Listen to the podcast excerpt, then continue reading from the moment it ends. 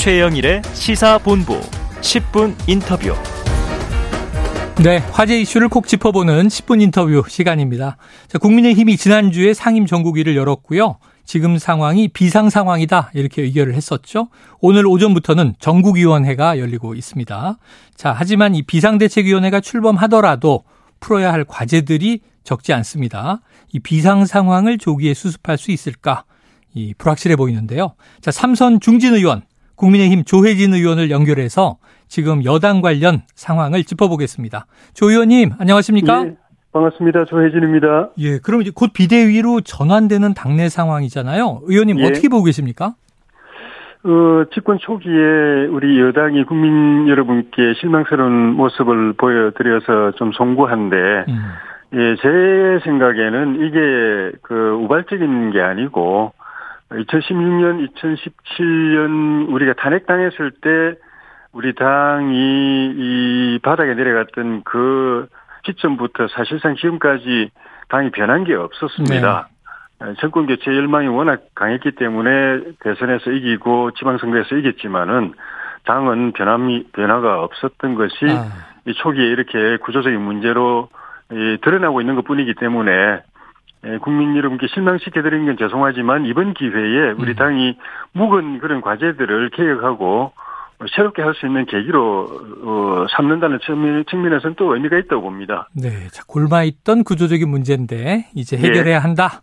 예, 자, 국민의힘 비대위 당내 갈등뿐 아니고요. 또 윤석열 대통령, 또 국민의힘 정당 지지율이 하락하고 있는 상황까지 수습해야 하는 막중한 임무를 맡게 됩니다. 예, 그렇다면 인적 구성이라든가 지금 말씀하신 대로 아주 근본적인 문제를 해결하기 위해서 앞으로 예. 나가야 할 방향 좀 어떻게 말씀하고 싶으세요?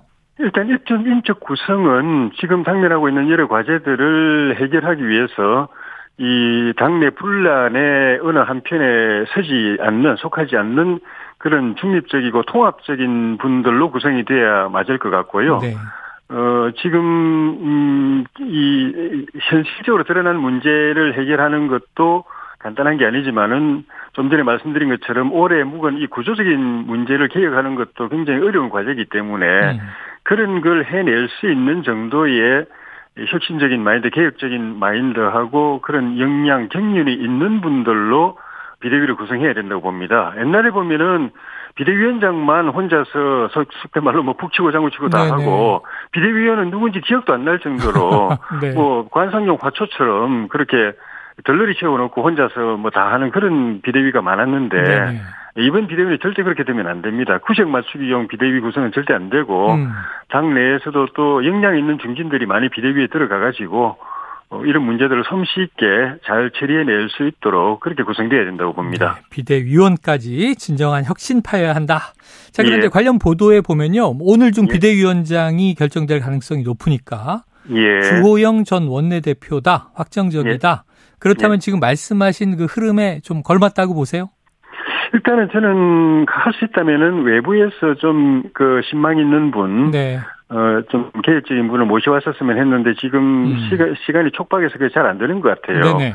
그래서 당 내에서 비대위원장을 세운다면은 어, 그 중에는 우리 그 조영 전 원내대표가 상대적으로 어느 한쪽에 치우치지 않고 또, 어, 화합형이고 어, 그리고 그동안에 이 원내대표를 비롯해서 여러 당직을 오선하면서 다양한 당직을 경험하면서 어, 당의 어려운 그 시기에 그런 그 경험들이 많기 때문에 그 문제 해결에 참여한 경험들이 많기 때문에 당내에서 어, 세운다면은 조호영 전 원내대표 같은 분이 그중 나은 분이라고 생각합니다. 네. 자, 외부에서 모셔오는 게 좋았겠지만 하는 예. 단선 다셨고요.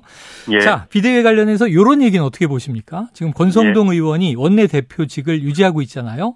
예. 그렇다면 이제 비대위원장을 임명하고 임명할 예. 수 있도록 지금 당원 당규가 바뀌었죠.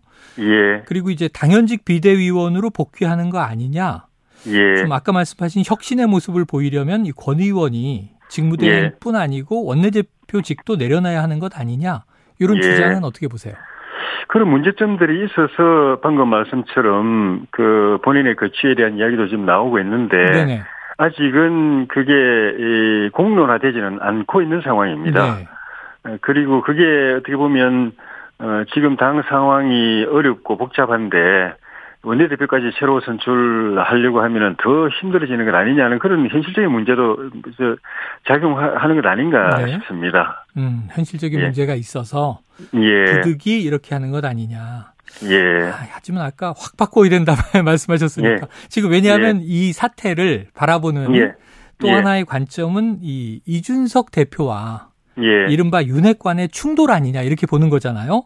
예. 보는 시각들이 있잖아요. 그래서 예. 어제 저희 프로그램에 출연했던 이제 김준일 뉴스톱 대표가 예. 타 방송에서 이제 이준석 대표 언급을 했더니 바로 문자가 날아왔더래요. 예. 오늘 오늘 바로 이제 가처분 신청한다. 예. 근데 이 이준석 대표가 가처분 신청을 하게 되면 예. 현실화 가능성은 어떻게 보세요?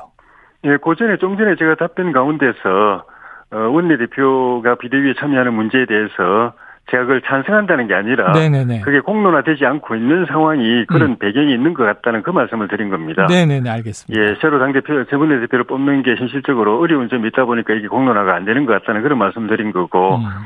어, 그, 이준석 대표 쪽에서 소송을 제기할, 하는 게 저는 쉽지는 않다고 봅니다. 아, 네. 이 가처분 이야기 계속 나오는데 가처분이 저 중요한 게 아니라 본안 소송이 중요한 거거든요. 네네. 뭘 무효로 해달라, 뭘 취소해달라 이런 본안 시, 소송을 먼저 제기해야 가처분이 가능한, 신청이 가능한 겁니다. 근데 본안 소송 대상이 뭔지가 불분명해요. 음. 이 대표 측에서 그건 분명하게 이야기를 안 하고 있고, 제가 볼 때도 그 본안 소송 쟁점을 잡기가 쉽지 않아 보입니다. 네.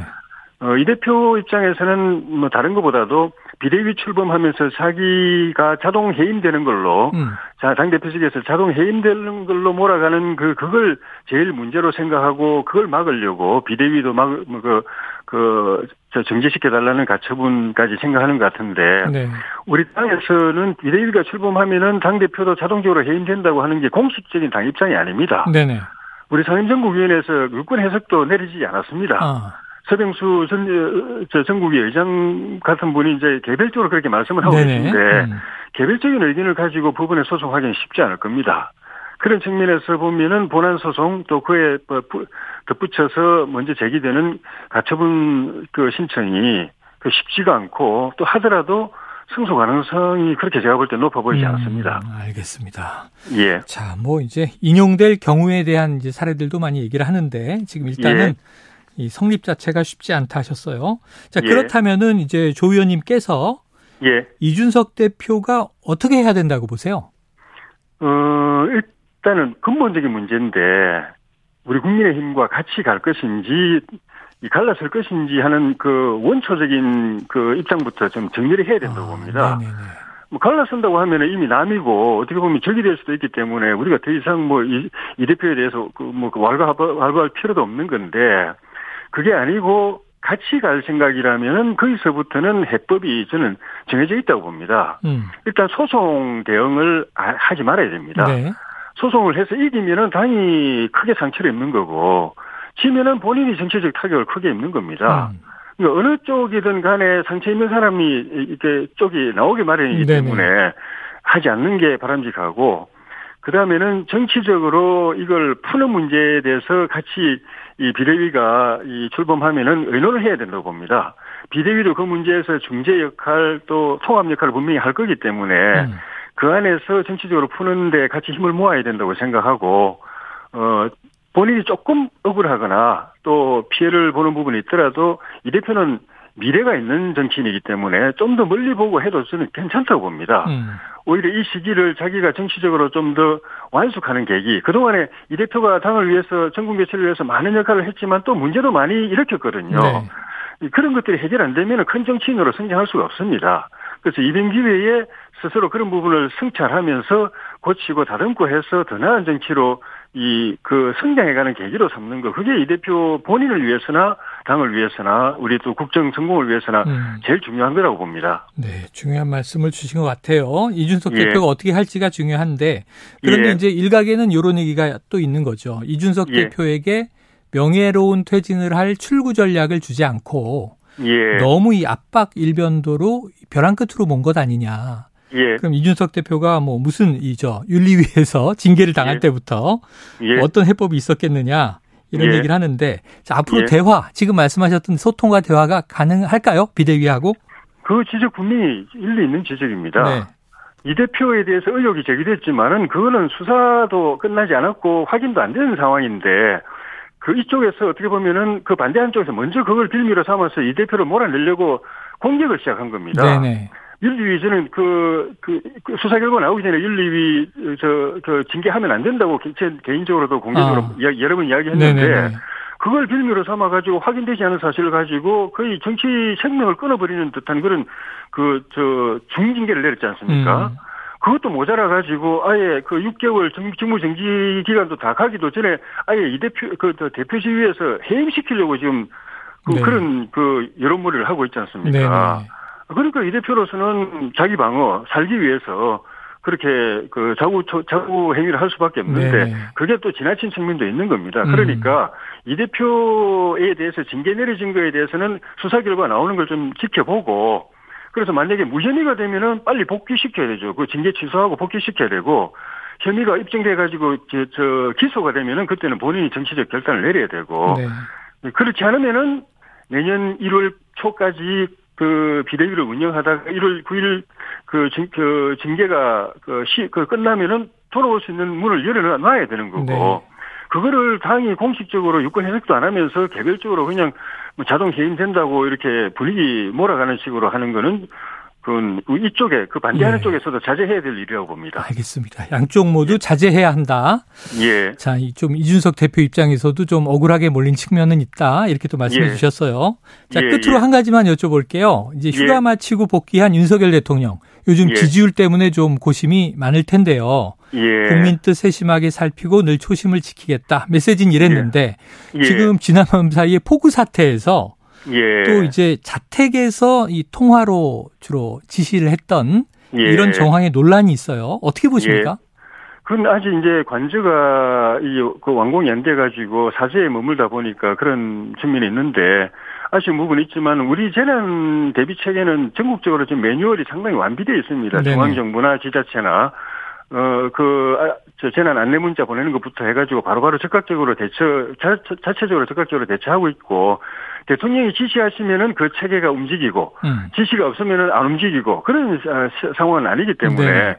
에, 다만 그 좀 저 좀 전에 말씀드린 그런 관저 문제가 아직 해결이 안 되고 그 음. 지역에 대통령 사저 주변이 또 유리 이례적으로 저 침수가 그 많이 없었던 됐더라고요. 그런 이 폭우, 폭우. 집중 폭우가 내리는 바람에 그런 상황이 벌어졌는데 어 빨리 그 좀 정상 체제로 좀 돌아갈 수 있도록 됐으면 좋겠습니다. 알겠습니다. 자, 말씀 오늘 여기까지 듣죠. 고맙습니다. 예, 고맙습니다. 예, 지금까지 국민의힘 조혜진 의원이었습니다.